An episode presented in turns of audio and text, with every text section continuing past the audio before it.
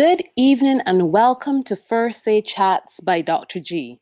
I'm Dr. Adana Grandison, a physician in Barbados and your hostess for this evening. First Say Chats by Dr. G is a live podcast that provides listeners with a unique opportunity to not only hear complicated medical conditions explained, but also clarify any misunderstandings you may have about that condition. After all, a medically aware and educated patient is an empowered patient. And this evening, our episode is entitled The Golden Years Managing Dementia. And our speaker, our guest this evening, is Dr. Ambrose Ramsey. Dr. Ramsey is a fully registered medical practitioner in Barbados, and he specializes in internal medicine and geriatric medicine. He is a medical graduate of the University of the West Indies Cave Hill campus, a fellow of the American College of Physicians, and a member of the American Geriatrics Society. Dr. Ramsey is a consultant geriatrician and is based at the Geriatric Hospital on Beckles Road in St. Michael, and he also has a private practice here on the island in Wildy, St. Michael. His affiliations are as an associate lecturer in the geriatric medicine uh, specialty with the Faculty of Medical Sciences at Cave campus, and also serves as a consultant to the Barbados Alzheimer's Association. Good evening and welcome, Dr. Ramsey.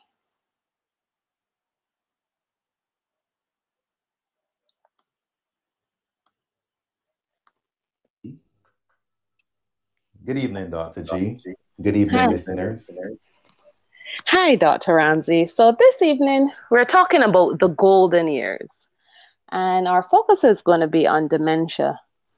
But this evening, before we started talking about dementia, I think we need to take a step back and really differentiate and lend some clarity between delirium and dementia. Can you first do that by just giving us a bit of clarity about the two terms and how sometimes we can interchangeably and mistakenly use those terms? Yeah, sure, Dr. G. Right. Now, dementia and delirium are both described as confusional states. It's a situation where, since we're talking about older persons, and the individual acts strange and they will behave so they become confused. Now, delirium is a reversible type of confusion.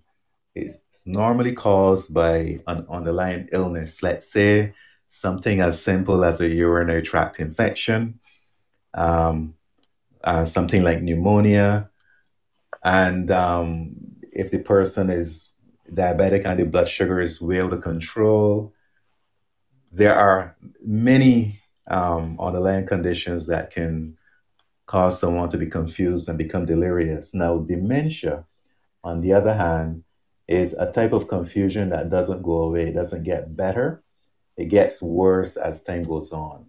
So the person becomes confused, they may be mildly confused.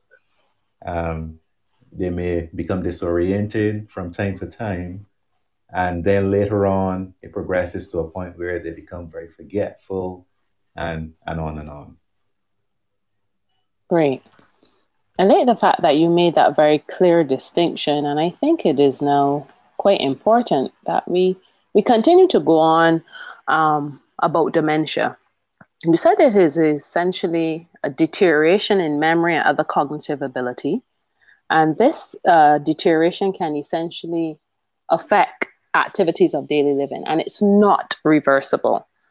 Um, can you tell me approximately when should we start to expect to see a person developing signs and symptoms associated with dementia?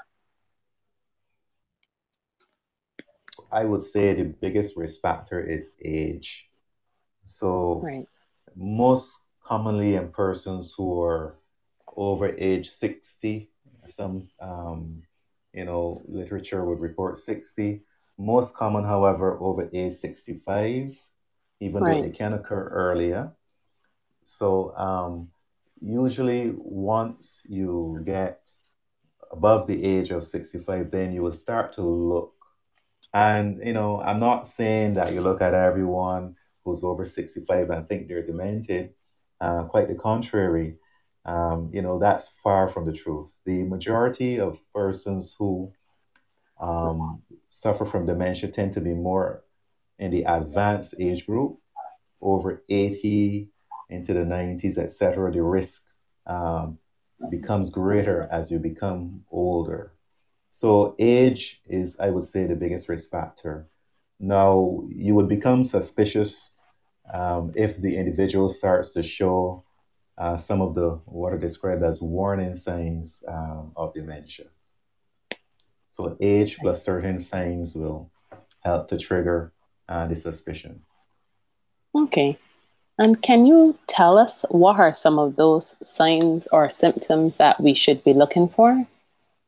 Or that All right. caretakers So, or other family members really should be looking for? yeah, sure. Um, again, um, okay, the, the 10 warning signs as as listed by the Alzheimer's Association would include memory loss. So the individual becomes forgetful, and because of the forgetfulness, the individual may repeat themselves. So they may say the same, ask the same question over and over, or they may make this, they may make a statement, you know, numerous times in a day, or maybe uh, it could be a bit more subtle in that they may repeat the same statement over a period of, let's say, weeks. Within the same week, they may make the same statement. Now, the average person would remember that they would have discussed a particular, um, you know, event or activity, but because of the lack of memory, the person um, will repeat um, the reporting on the event or repeat the question. Now, another, yes, you wanted to No, no, no, go ahead. I was saying, no, Right. no, no. So there's also uh, difficulty performing familiar tasks. So uh, simple, simple things like, let's say, making a cup of tea or chocolate or coffee may become difficult. Uh, the person may, um, let's say, go into the kitchen and all of a sudden they, they're, they're not sure. They may take the cup and then they may not be sure what to do with it. Lose, they may lose the, um, you know, the, the, the, they forget the steps involved in preparing that cup of coffee. Um, problems with language. So the individual um, may start using inappropriate words uh, within a sentence, or they may, um, well, they may start to use words that they're not accustomed to using. Uh, there are many cases where people who would have never, you know, used a, a curse word in Bajan terms or foul language or an expletive in their life, and then, you know, they may start using them more often. Another um, sign disorientation, getting lost. Okay, disorientation to time and place. You know, losing track of the time of day. They may think that 6 a.m. in the morning is 6 p.m. Or, you know, it may be a more stark contrast where in the middle of the day they may think that, you know, it's nighttime. And um, disorientation to place, uh, the person may be, you know, in a place that would normally be familiar to them and all of a sudden not know where they are. Not all of a sudden, and that's another thing, but they may be in a, a, location where um, they're accustomed going, etc., and now they cannot find their way around um, that location.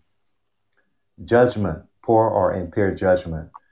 Um, you know, risk, uh, which would then involve maybe risky behavior. For example, uh, the person may decide to go for a walk at 2 a.m. and um, in their night clothes. Okay. Then you can have, or they may decide to cross the road without regard um, for the traffic. Okay, another example that you can have includes um, problems with abstract thinking, which would involve planning, let's say, um, balancing the checkbook and, um, you know, maybe preparing a list of grocery list to go shopping, etc. Then, um, as a direct, again, effect of the memory loss, the individual misplaces things. Uh, so they will quite often, a common one is they would hide the money, hide their money in a some place where they wouldn't normally keep the money, and then accuse other persons of stealing it. Okay. Um, you can Right. have changes in mood or behavior and behavior. Uh, and you can have changes in personality. So you can have somebody who was quite friendly and, and, and, and jovial becoming withdrawn and you know not interacting anymore. You can have the opposite as well occurring. And then of course you can also have loss of initiative. So that is the ability to initiate, to start, you know, to get things done. So the individual may sit, you know, as if they're lost all day. So those are 10 Mhm. um, warning signs as um, described by the, um, promoted by the Alzheimer's Association to help, um, you know, the public out there uh, to be able to identify or raise the red flags um, to try so that we can try to um, diagnose this this illness earlier. Right. Now you you actually uh, highlighted one of the signs or red flags that you should look out for as losing or misplacing things. Now, even myself, from time to time, you may what we say Bajan vernacular, you may put it up so good you can't even find it. Is there a difference between normal aging and dementia? Oh yeah, um, right. Normally, what you would have Because described, um, right? because I What think everybody now might be saying everybody might be thinking now, oh dear, I may I may have dementia. So let's make, give G's some on the way. clarification. let's give some clarification on difference between normal aging and dementia. Right. So, so norm when when the, the normal aging as you get older, um, it's quite natural to find it more difficult to learn new things. It doesn't mean you can't learn. It just takes a little bit longer uh, to learn new things. Um, the you may find it um, dif- forget you become well you forget. Okay, it's difficult to learn new things and you become more forgetful. In that um, you know you may common one is putting the key, misplacing the keys, and that quite happens when you you may you may walk into the house and you drop the keys someplace where you wouldn't normally put them. You might you may come into the house with something on your mind, and you just leave the keys and you go straight to it, and then you realize, hey, what did I do with my keys? They're not where I normally put them. Now, someone with uh, dementia will well, they may not even realize that the keys are missing, or not seeing the keys where they normally should be, will immediately assume that somebody took them. Okay, and they may they may go about uh, calling the locksmith to change all the locks and get a whole new set of keys because they have no, as far as they're concerned, the keys were taken. Now, the the person who um, you know in a situation where it's just simple memory loss, you know, the like Dr. G, you would think, no, what did I do? I came into the, I had those, I had to use those keys to get in the door. Ah, when I came in, I went this place, and you start backtracking, and eventually you'll find them. Right. Okay, so I would say that's the the, the major difference there. Okay. The ability Excellent. to plan, to think, you know, solve the problem. The keys are missing, you know, you think, you can, you remember what you would have done when you last had the keys, and in your mind, you think, well, you know what? They have to be somewhere where I would have, where I would have, you know, where I would have traveled, and those are the places you start looking. Okay, we have a caller here. I am just going to put them on to live now. Good evening, caller. You're live. Good evening, doctor. Good evening, sir. Yes. Um, I, I, I want to um, raise a question.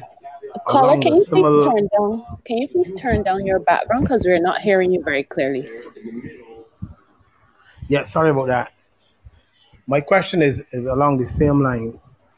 What about circumstances where you leave your bedroom on your way to your kitchen for something and you get to the kitchen and you forget what that thing is. How should that be viewed? Yeah, um, I mean that is very common, and um, happens to young people too. It happens to me sometimes, and I hope I don't. I don't think I'm on the way uh, as yet, but um, quite often, and with busy lifestyles, things like that happen. Um, if most persons who, if you leave the bedroom and you say to yourself, I'm going to the kitchen to get a cup of tea or coffee or whatever, and that's the only thing on your mind, chances are you're going to go, you're going to get your cup of coffee or tea and come back. Gosh, I had a terrible day at work today. Um, I hate my boss. Um, I didn't get to do the things that I wanted to do today. I'm here. Um, I came home and, you know, the dinner isn't ready. You know, if you have other things on your mind, it will tend to distract you and break your train of thought. But, you know, what happens is quite often when you stay and you think, when you stand up and you think, no, why did I come here?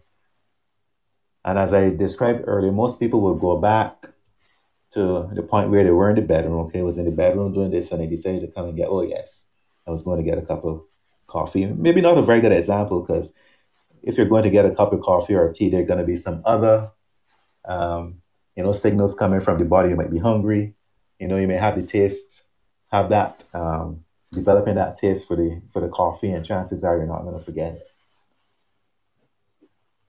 So I, I, I hope I've answered your question. I think you did. Um, I have another question here from one of our members who are actually messaging in.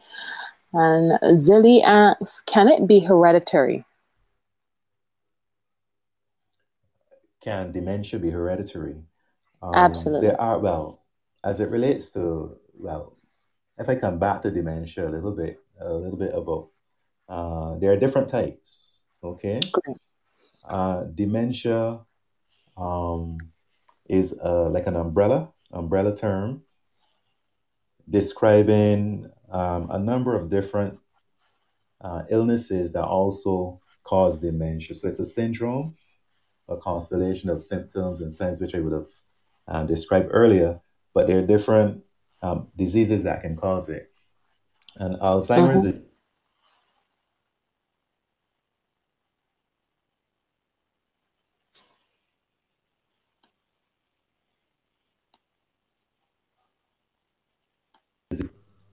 Yes, hello, you're still with me?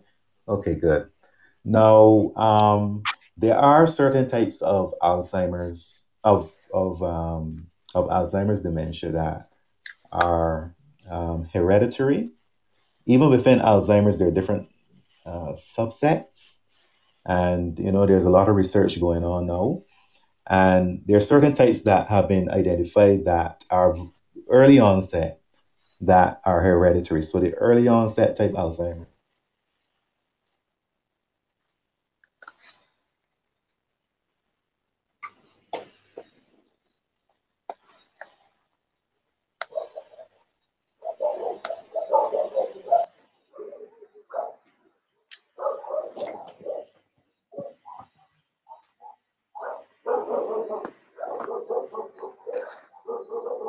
Hello. Dr. Ramsey, are you hearing us?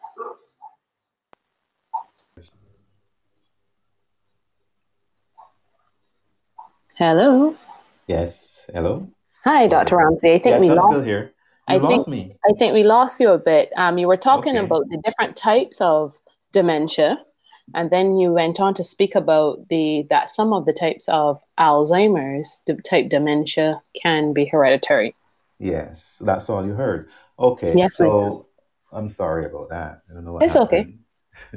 Yes, but um, right, there are some types of Alzheimer's that um, are early onset, which means they started off um, like on the age 60, and there's certain um, types where you will have all the siblings, you know, developing the illness, and it would have also been present in maybe one or both of the parents. And so these are the types that are hereditary, which means they're passed on. But the majority of Alzheimer's types of Alzheimer's occur in the over age 65 group, and and they're not, let's say, hered. They don't have that strong heredity. Um, Right. However, people who have um, Alzheimer's in their family are at a greater risk um, of developing Alzheimer's, and um, it's thought this is where the the, the lifestyle risk factors um, play an important part. So the persons who live a, let's say if you have, and there there are some twin studies that have been done, and uh, what has come out was that the the, the twin the, the the the the twin the part of the twin that for want of the better of a better word the part of the twin that lived the healthy lifestyle was even though they still had um, let's say uh, alzheimer's onset they were able to delay that onset by a significant amount of, of in, in some cases years. Okay so one twin would have developed the illness and the other one would have de- who lived a healthier lifestyle would have developed the illness later on. Right. Lifestyle interventions can delay uh, the onset and in some cases actually um, stop the onset altogether Okay, great. Now, for those of us who who actually didn't hear about the different types of dementia, I know Alzheimer's disease is actually probably the most common type of dementia out there. But can you just quickly go through some of the other types? yes sure right so there are well there are a number of other types and i would say the most common would be alzheimer's. Right. okay? The next most common cause um, i mean this is and, and in the literature they will tell you that the next most common cause will be the lewy body type and the um, is just a type of dementia that where the person develops these symptoms signs of dementia at about the same time as which they develop uh, signs of parkinson's disease. Okay parkinson's disease is an illness that causes difficulty walking. It causes a sh- uh, tremor the hands to shake the head to shake Right. etc and so that's Right. another type lewy body dementia. Vascular dementia right is very common. Vascular dementia is the type of dementia that occurs because of many strokes tiny little strokes um, which occur um, in the brain by a stroke i mean most people who are familiar with stroke will think of someone with weakness on one side of the body or inability to move one side of the body, and they may or may not have difficulty speaking. They may have slurred speech. Right. Now you can, right? So you can have um, what has been described as mini strokes, where the damage to the brain is not is at a level which it doesn't cause you to be able to see that the person has damage. In other words, you know they look perfectly normal, they walk, they talk perfectly normal, but the only problem that they're having is they're starting to develop difficulty with their memory and all the other signs that I would have um, described earlier. Now, um, right. So, and another type of um, so those are the those are the I would say the most common types, right? The Alzheimer's, the vascular type, the Lewy body type. Okay, but there are also other um, uh, causes of dementia. Uh, there's one called frontotemporal dementia or Pick. It was called Pick's disease. And this affects mostly the frontal parts of the brain and tends to affect have fairly good memory and they may be able to perform, um, you know, rel- at a relatively high level of function. They can take care of themselves fairly well, but just that they do really odd, you know, impulsive things. All right. And it's a, a really, um, you know, difficult type of, of dementia to deal with. And that one tends to affect, I would say, a younger um, age category. So usually young persons, young people with dementia, right, right. Uh, frontotemporal is, is um, one of the ones that we think of. Right. Yes, Dr. Um, can can can chronic alcoholism lead to dementia? Yes, certainly. Yes, certainly. Chronic alcohol. There are so many causes, huh? Um, right. Chronic alcohol use and um, repetitive head injury. But you, you hear of the um, the punch drunk boxer. Um, you talk about alcohol, yeah. which causes you know, people to get drunk. You can also hear about the punch drunk boxer.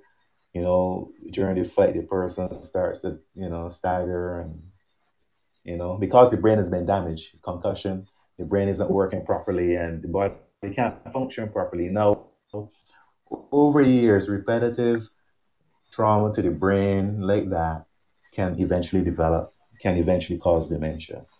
And there was a lot of, um, there's been a lot of media attention um, in recent years to football players.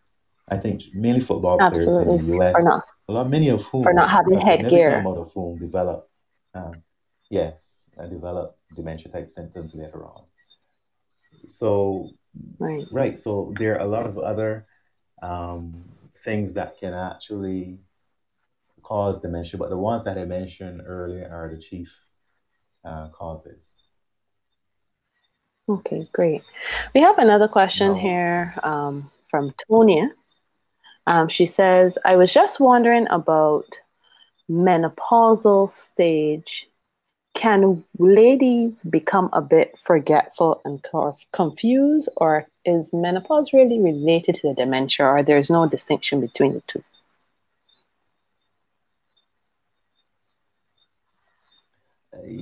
Um, menopause and there are many changes that occur within the, the body with menopause and the brain is also affected um,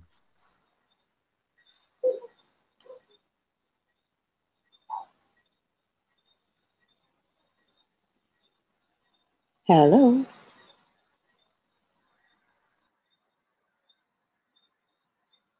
dr ramsey are you still there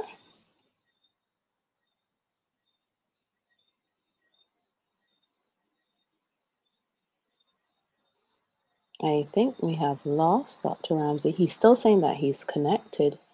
However, I'm actually not hearing him. Can you guys actually hear me at this point in time?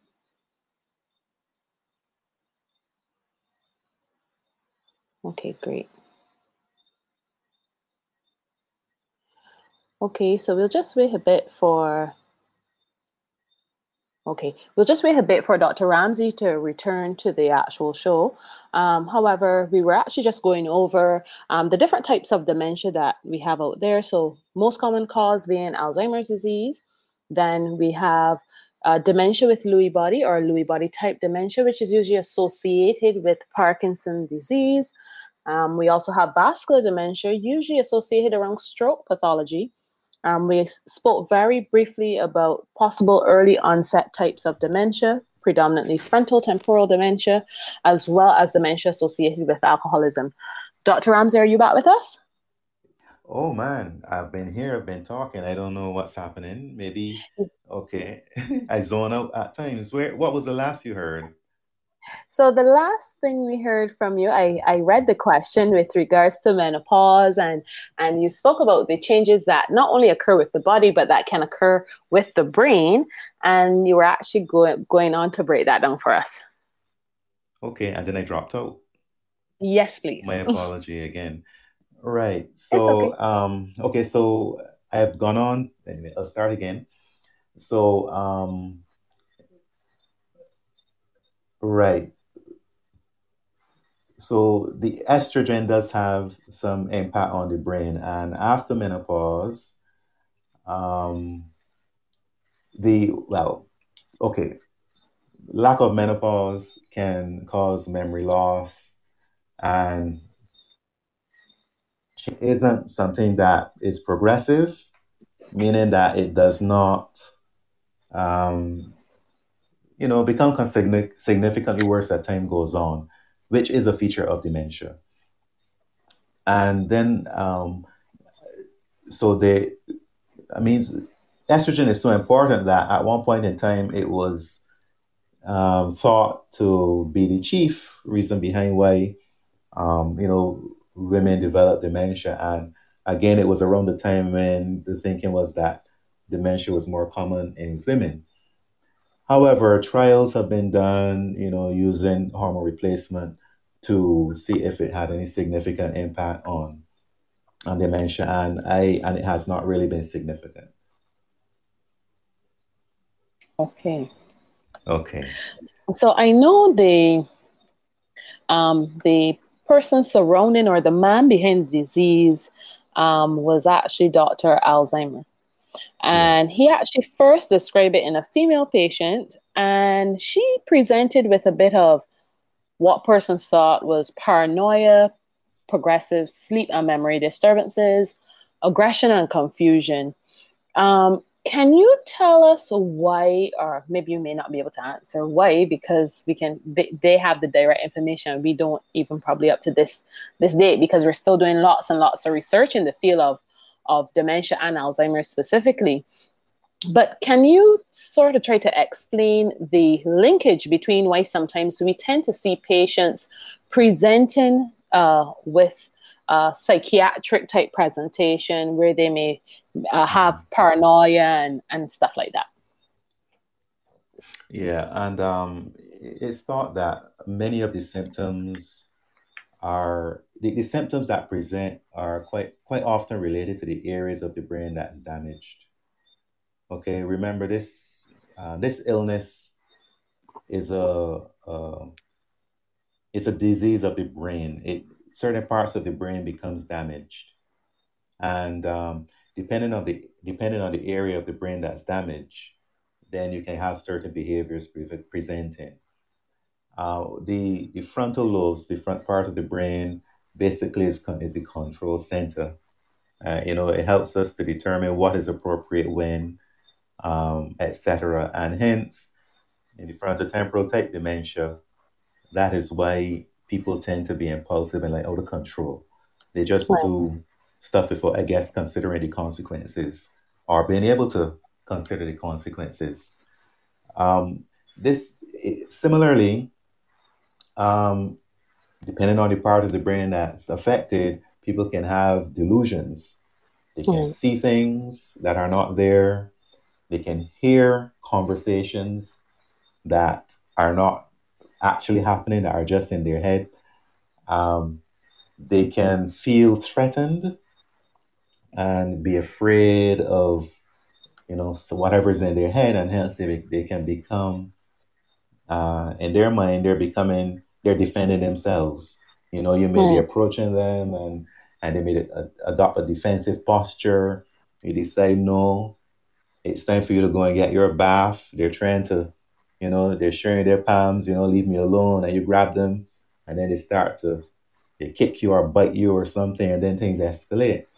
Right. So, um, what, it, whatever, it's hard to, you know, say um, the brain is very complex and the areas are all interlinked, and it's difficult to say why Um, you know, let's say one person may have visual hallucinations as opposed to another one who may have auditory hallucinations, as opposed to another person who um, will have this, you know, delusion, which is a belief that isn't real. Hmm. And all you can do really is try to work with those individuals. If they seem afraid, you don't approach them in a threatening manner. You approach them in a friendly um, kind of an approach, and you're more likely to get through to them and have them uh, comply with what you want them to do. And if you then become, they feel threatened, and then you become aggressive or you shout, you know, you're not going to get the response that you would like to get from them. No, normal. There are people. There, there are other psychiatric illnesses. It's not really my field, but you know, there are people who don't have dementia that also uh, causes them to have, you know, delusions, hallucinations, right. etc. So, absolutely, it's all yeah, it's all in the brain. Okay. Now, you said that sometimes persons may become aggressive.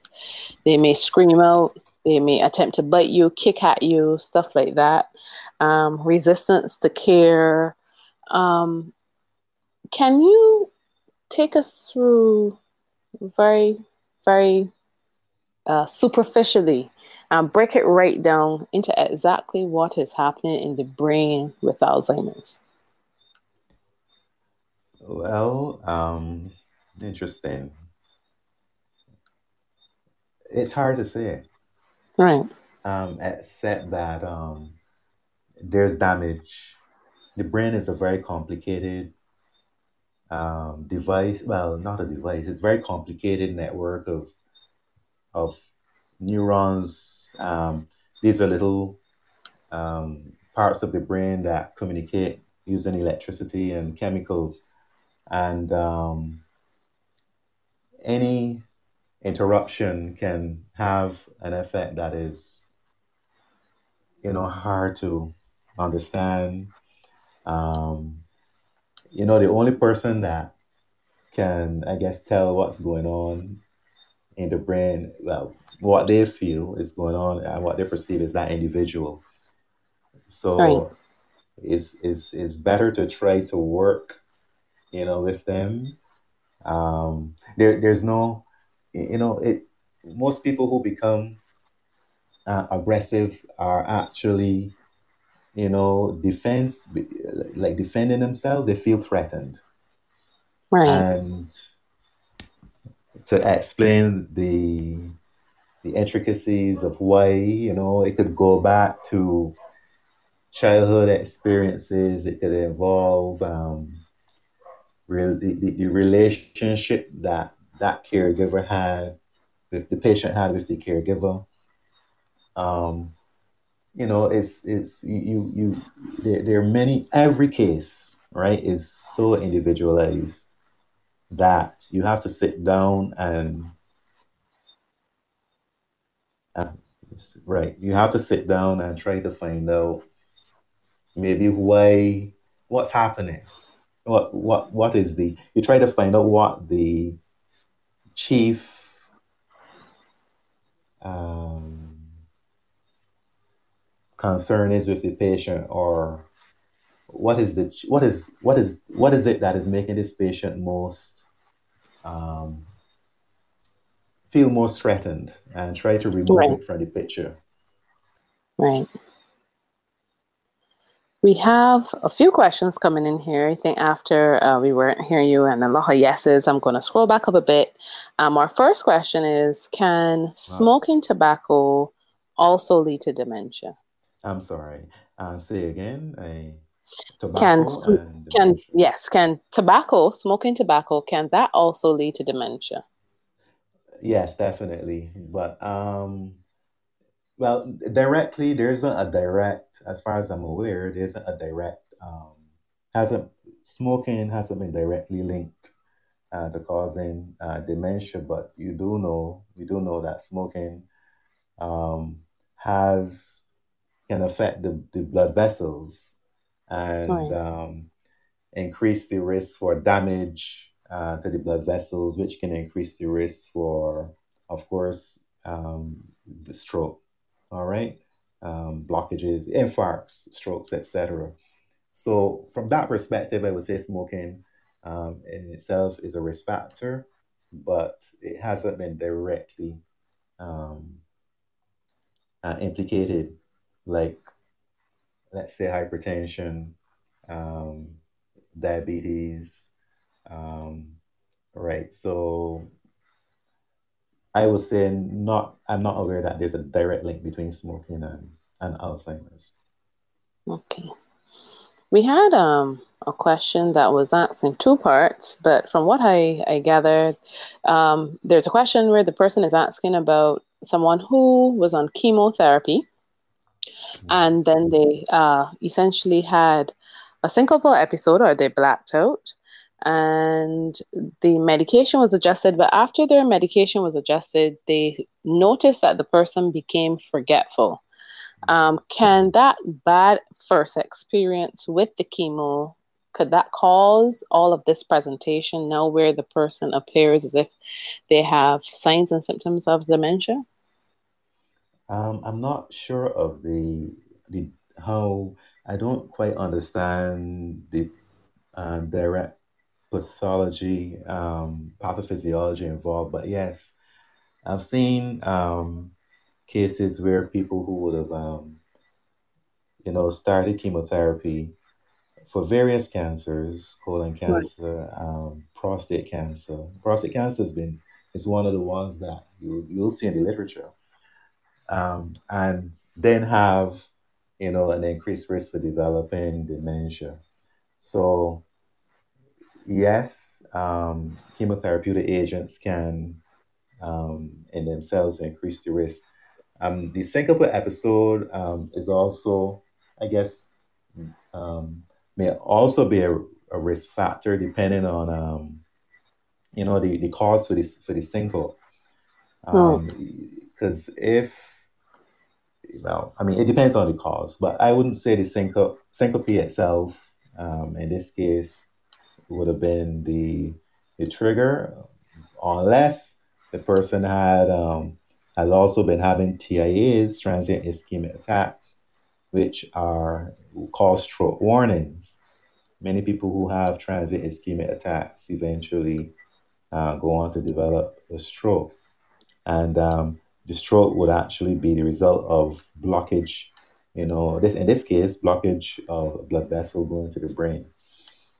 Now, um, in that since we're talking about blood vessels and the brain and diabetes, and um, you know there's there's a, a the, the, blood vessels in the brain are prone to leaking and rupture okay and um, that too um, is a risk factor for uh, brain damage and developing uh, dementia. Okay. So we have a very good question here and i think a lot of persons actually um, are stumped by this. How does Alzheimer's lead to death?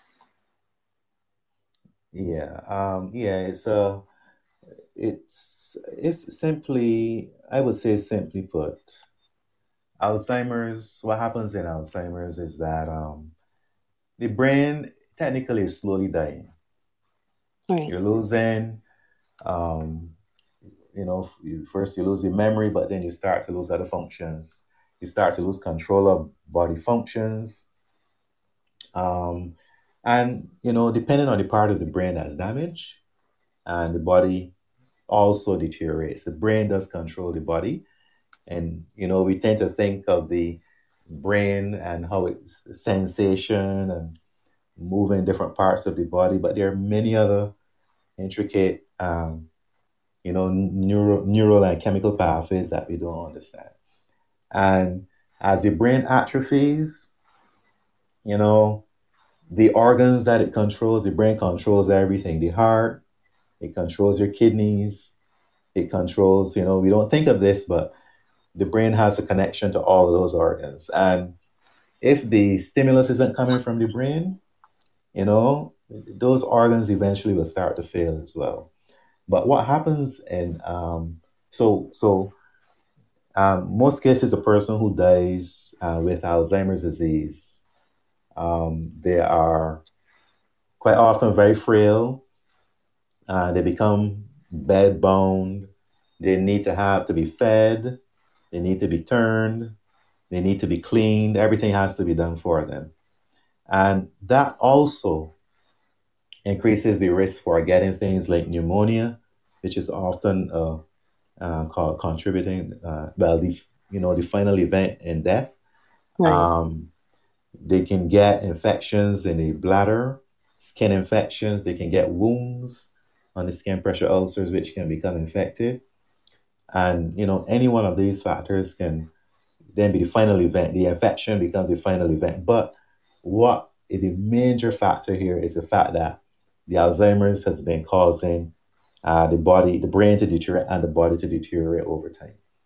Right. So yes, um, in some cases, Alzheimer's you rarely you rarely see Alzheimer's listed as a cause of death on a death certificate here in Barbados, but uh, quite often it is you know the chief contributor uh, uh, to that person uh, dying. Right. Um, so essentially, there's a progressive loss of function as the disease process uh, continues to prevail within the person. So you may start off, you know, ha- having the inability to uh, cook for yourself or travel alone. And then there comes the point where you're unable to even dress yourself or groom yourself. Um, and it may get as severe as the inability to walk or even want to eat.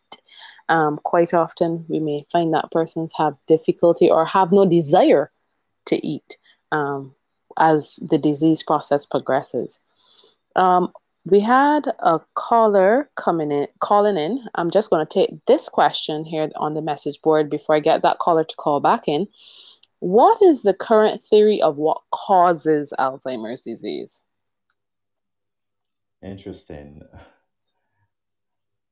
Uh, I what I all I can tell you is that um what we understand is what we see when we look at the brain, the pathology, and um, you know the brain cells have a particular uh, pattern, Right.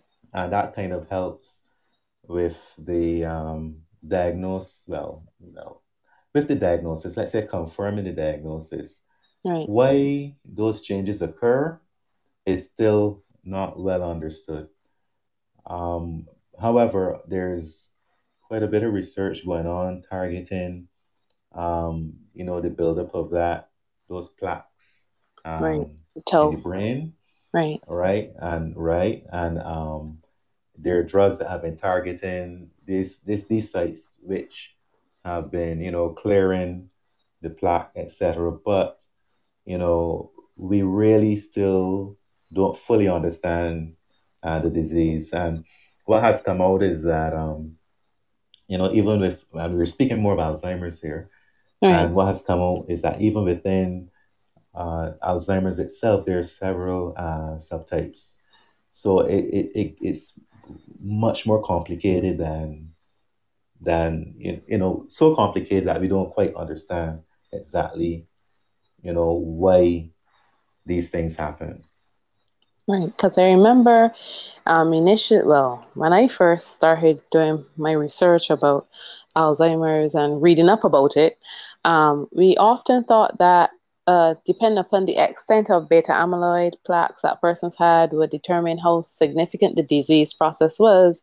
That's And then that completely changed to the amount of tau tangles that we had. So there's still lots of research going on in this space, and we're still learning new things every single day about this disease. And the only true way to absolutely confirm that a person has Alzheimer's disease is in death at postmortem, right? Um, so I wanted to switch gears a bit in our last 10 minutes, however.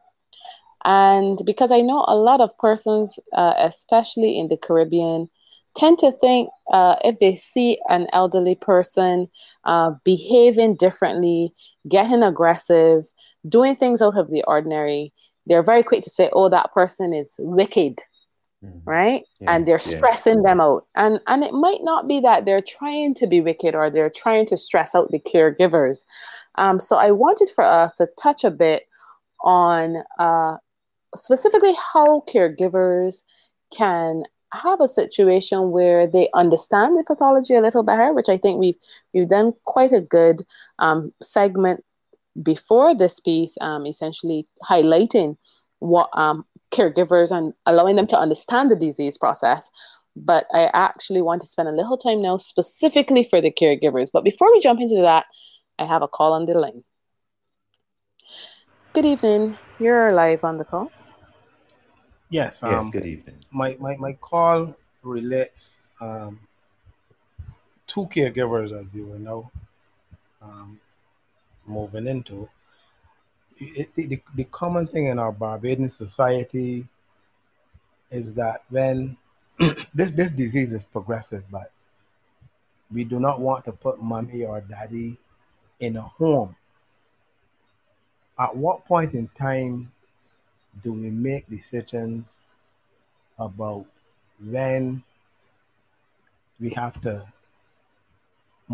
move to a different level of care where, where, where the individual is able to get 24 hour care? How, how, how should families start to process those? What should things should drive that kind of decision? Thank you. Well, uh, okay. Right. As it relates to placing someone in a nursing home uh, or or a, a, care facility, um, it's a it's a, a difficult decision to make. Um, but first, you know, the the caregivers need to understand um, what they're dealing with. They need to understand, you know, well, they need to accept one that this person has, um, let's say, Alzheimer's or any other form of dementia.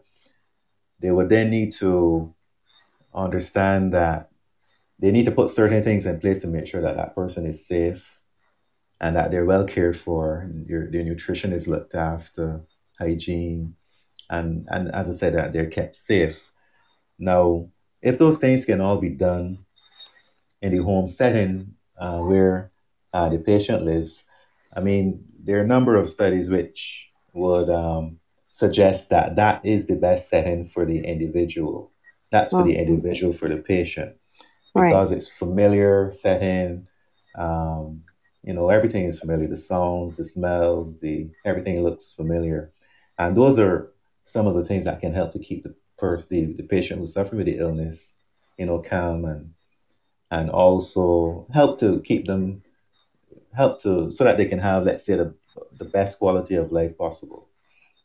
Now if the caregivers um, have reached a point now where they cannot do that um, whether it is that the care that what the, the, the, the, the person what the person needs is now beyond their means their ability to do it or their ability to hire someone to do it in the home well then that's when you really need to look at um, professional care, moving the person into a long term care facility where the needs can be met. So it's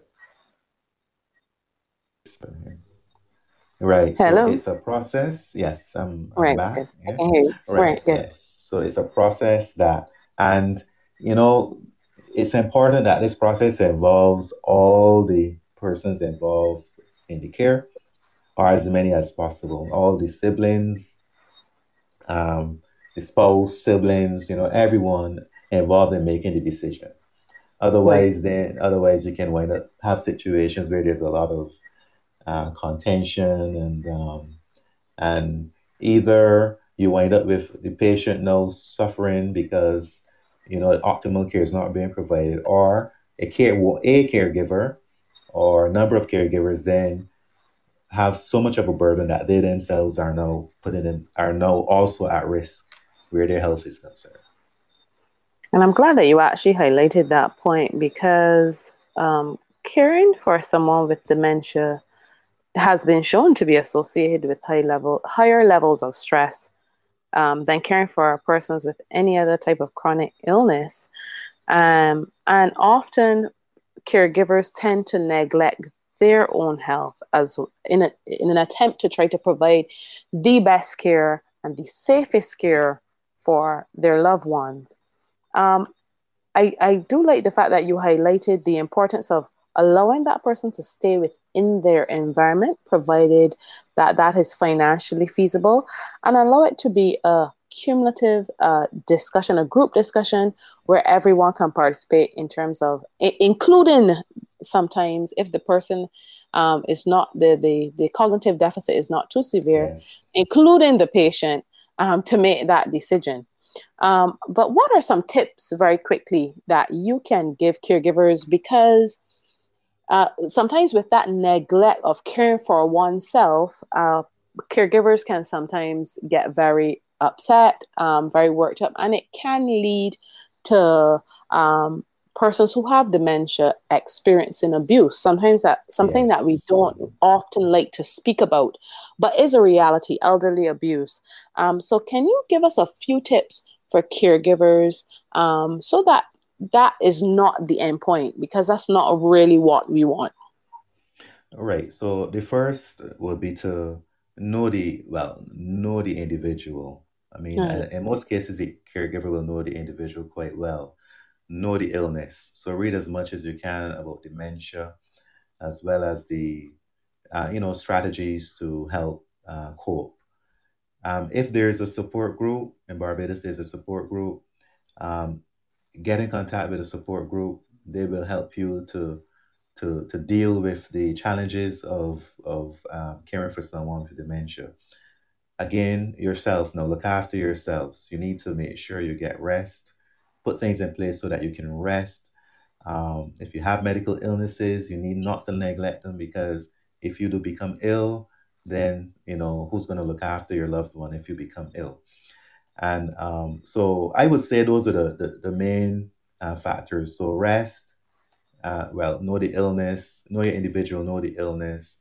Um, make sure that you pay attention to your own health and make sure you get rest. Okay. And of course, support groups are out there uh, to help you to navigate, um, you know, the illness. Great. Um, very quickly, um, I, I have known of someone who recently actually had a very scary experience where their family member would have walked away. Well, they would have lost their family member in terms of the person walking away um, from the care of some of, of their loved one. Um, are there any uh, monitoring modalities out there for persons to to be able to track their loved ones locally on the island? Do we have any such um, capabilities here on the island?